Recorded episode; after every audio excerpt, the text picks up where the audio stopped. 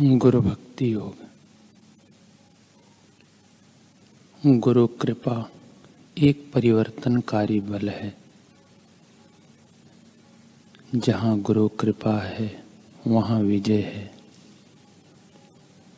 आचार्य के पावन चरणों की पूजा करने में और उनके दिव्य आदेशों का पालन करने में ही सच्चा जीवन निहित है। गुरु भक्ति योग के निरंतर अभ्यास द्वारा मन की चंचल वृत्ति को निर्मूल करो। इस लोक के आपके जीवन का परम ध्येय और लक्ष्य अमृत्व प्रदान करने वाली गुरु कृपा प्राप्त करना है। गुरु की सेवा करते समय श्रद्धा आज्ञा पालन और आत्मसमर्पण, इन तीनों को याद रखो। गुरु सेवा के आदर्श को अपने हृदय में गहरा उतर जाने दो।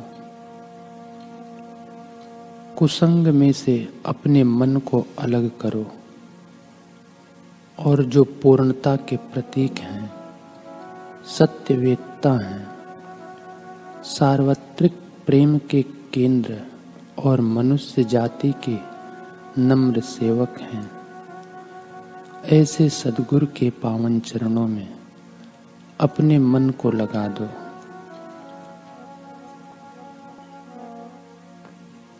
संत एकनाथ जी महाराज कहते हैं, सदगुरु अनेकानेक लोगों के लिए छाया के समान हैं। शिष्य वर्ग के लिए तो वे माता के समान ही हैं। उनके प्रति जो असूया प्रदर्शित करेगा, उसकी आत्म प्राप्ति नष्ट हुई समझना चाहिए। अतः गुरु के जो अंकित या अनुग्रह प्राप्त शिष्य हैं, उन सभी को वह शिष्य गुरु के समान ही मानता है। असूया उसके चित्त को छूती तक नहीं है। वह सभी से बड़ा ही प्रेम पूर्ण व्यवहार करता है।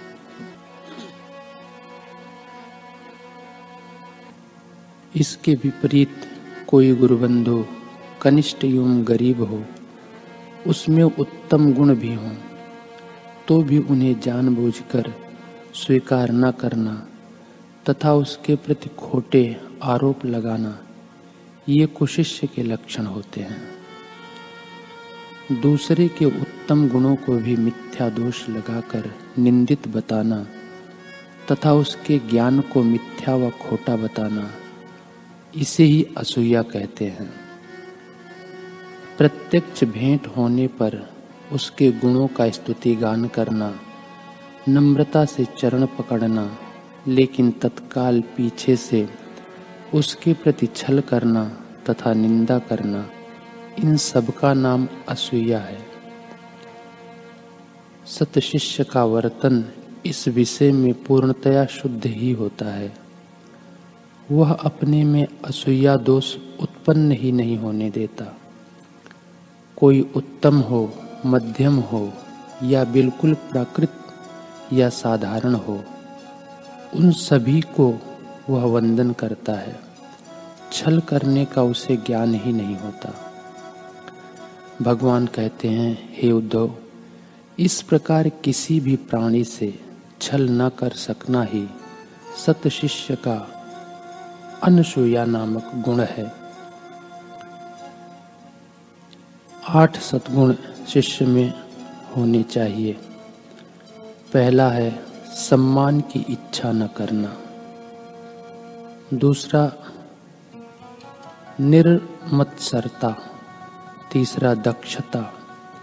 चौथा, निर्ममता। पांचवा, गुरु को ही पूर्ण रूप से अपना आप्त मानना।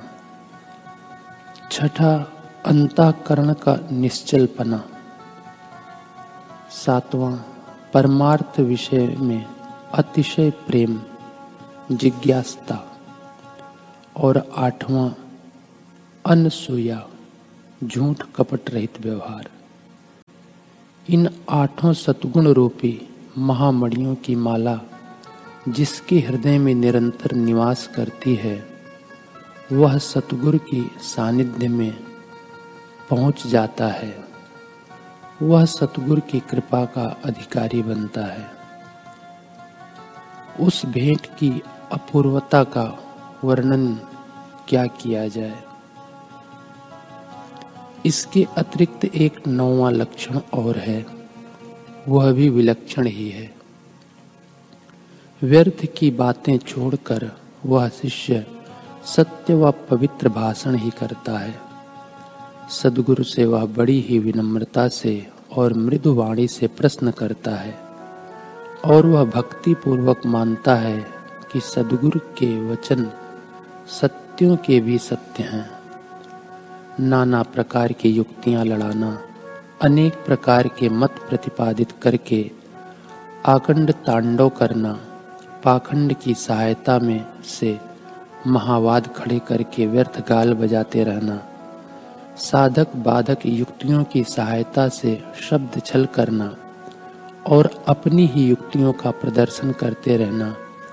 ये सब बातें शिष्य के मन में ही नहीं आती। सदगुरु के सम्मुख वाहियात या अशिष्ट रूप से बोलना बड़ा ही पाप है। ऐसा जानकर वह व्यर्थ की बड़बड़ छोड़ देता है और मिथ्यावाद नहीं करता। शिष्य का बोलना कैसा होता है? मानो परिपक्व हुई वाणी से निकलने वाला वह वा अमृत ही है। दूसरों की दुखती रगों को वह कभी नहीं छूता, तथा जो बोलने से दूसरों का मन दुखी हो, अथवा जो बोलना अधर्म युक्त प्रतीत होता हो, ऐसा बोल वह कभी नहीं बोलता।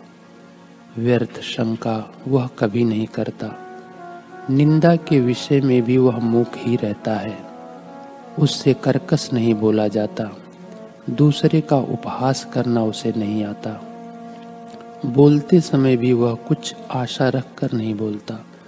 वह केवल निष्काम भाव से और वैराग्य पूर्ण वैराग्य पूर्वक ही बोलता है। उसे मन में गांठ रखकर बोलना नहीं आता। शब्द छल पूर्वक कुत्सित पना करना भी उसे नहीं आता। अधिक बोलना भी उसे अच्छा नहीं लगता। वह मौन की महानता जानता है और बहुधा मौन रहता है। उसे वाद विवाद अथवा वितंडावाद नहीं रुचता। किसी से व्यर्थ भाषण करना भी उसे नहीं आता। उसे टेढ़ा बोलना नहीं आता। उसके भाषण में कभी कपट नहीं होता। वह तो निरंतर सतगुरु का ही स्मरण करता है। सतगुरु के सिद्धांतों पर चलने का सतत प्रयास करता है। अपने बोलने से वह किसी को उद्विग्न नहीं करता।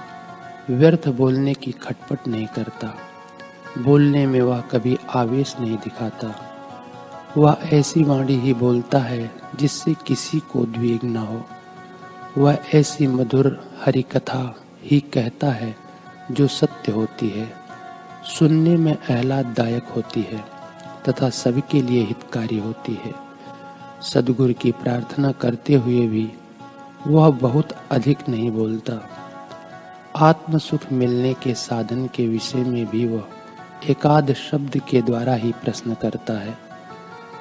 शिष्य के इस तरह के ये नौ लक्षण हैं, ये नौ खंड वाली पृथ्वी के भूषण हैं। नारायण ने कृपा करके इन्हें भक्तों को दिया है। इन नौ रत्नों की सुंदर माला जो सतगुरु के कंठ में डालेगा, वह तत्काल ही मोक्ष के माधुर्य को पाएगा। इन नवरत्नों के तगमे जिस शिष्य के हृदय में शोभित होंगे, वही सदगुरु का निश्चित विश्वास पात्र होगा। इन नौ रत्नों का अभिनव गुच्छ सतगुरु की भेंट के लिए जो भी लाएगा, वह आत्म परमात्मा राज्य के मुकुट पर महामणि बनकर चमकने लगेगा।